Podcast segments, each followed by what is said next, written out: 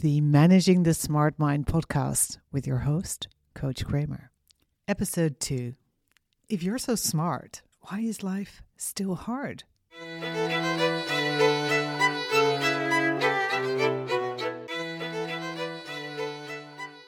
Welcome to the Managing the Smart Mind podcast with me, Elsa Kramer, also known as Coach Kramer.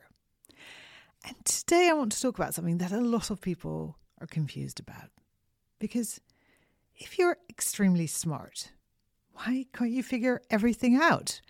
Why aren't smart people always on top of things, successful at anything they try to do, leading a fairy tale or incredibly Instagrammable life?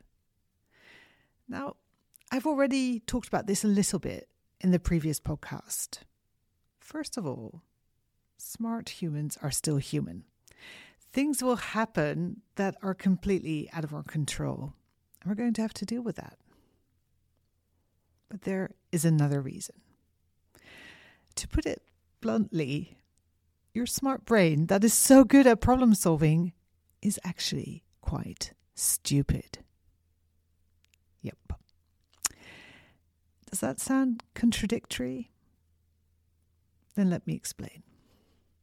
Basically, your brain is just a machine, a machine that is very good at some things and not so good at others, which, by the way, is a whole another can of worms.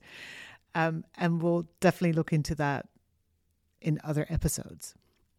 But basically, think of your brain as a computer which hasn't been updated for a very long time. It is still wired to protect you from wild beasts, and extremely unpredictable events.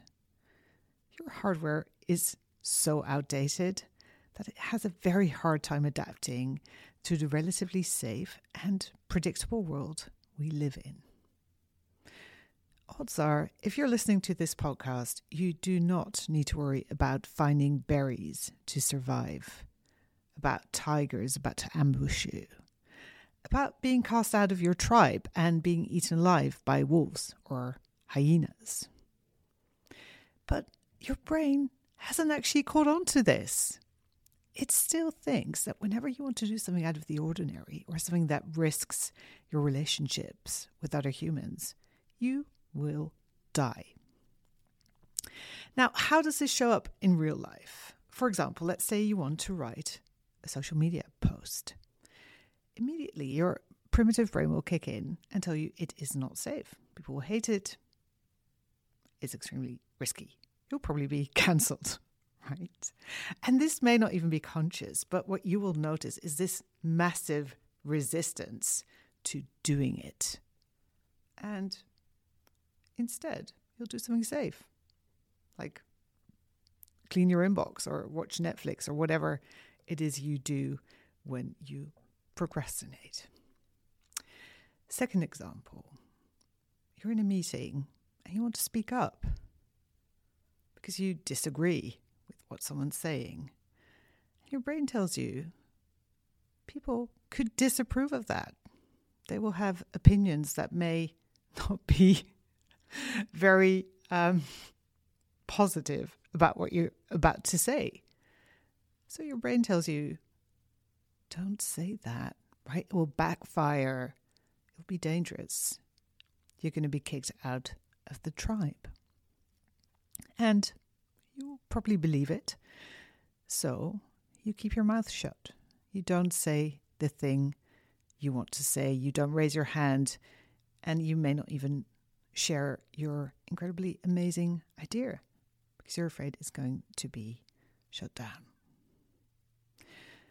And in my opinion, having a smart mind makes it actually harder to override these this primitive wiring of your brain because your smart mind is able to create very very clever arguments to dissuade you from taking any risks.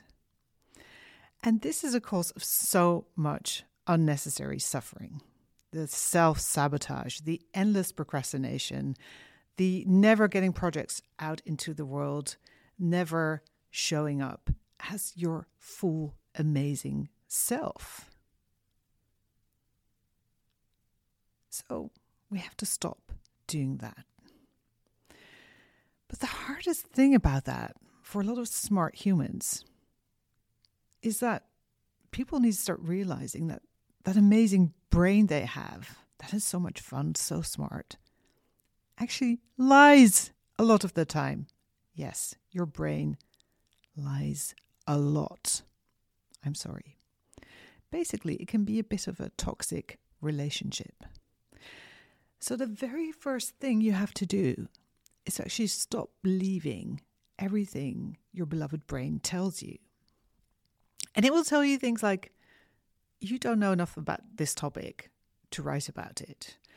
Um, you shouldn't post this because it isn't attractive enough. Or you shouldn't change jobs because it's going to be horrible and you'll end under the bridge. All the scary things.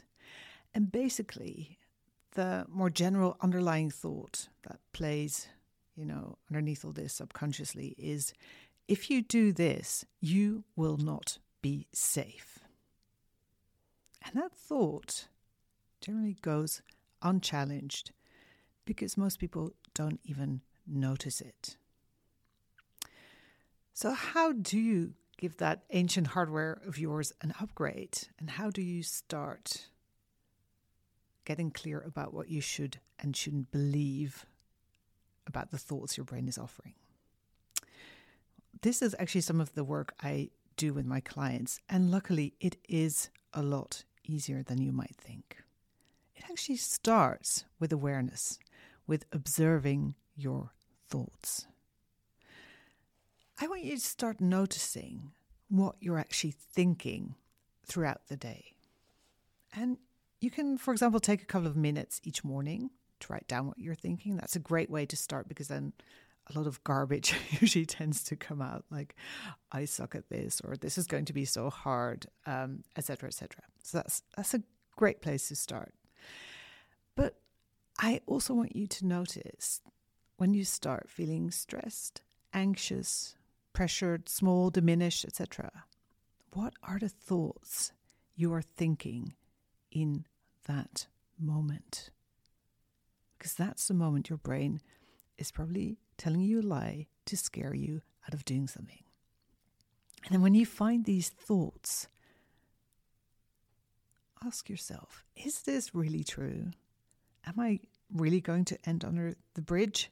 Am I really going to be cancelled?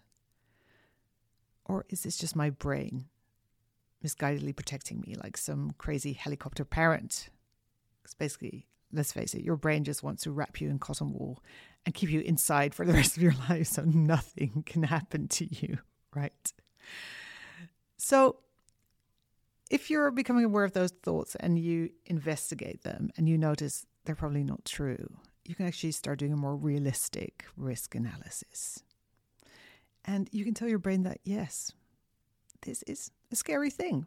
I do not know what is going to happen. There may not be a guarantee, right, of a successful outcome. But no, we are not going to die. And yes, I'm going to do it anyway. And if you would love how to learn to do that, how to manage that smart mind of yours so you can do amazing things in the world, I can help you. Together, we can write the perfect user manual for your specific brain that will allow you to thrive instead of just survive. Reach out to me via my website, coachkramer.org, or send me a message on LinkedIn. And if there is a specific topic you'd love to see covered on this podcast or someone you'd love to see interviewed, please let me know on podcast at elsakramer.com. And of course, if you enjoyed this episode, I'd love a review so more people can find the podcast and learn to manage their smart mind. I look forward to seeing you in the next episode where we're going to talk about people pleasing. Until then, bye bye.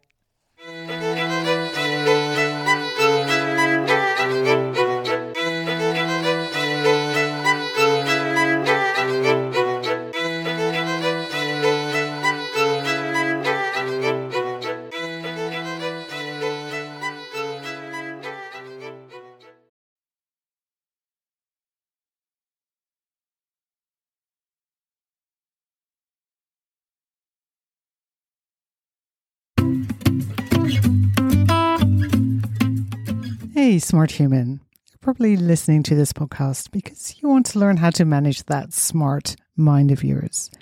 And the first step is actually getting your bearings, doing a little brain audit.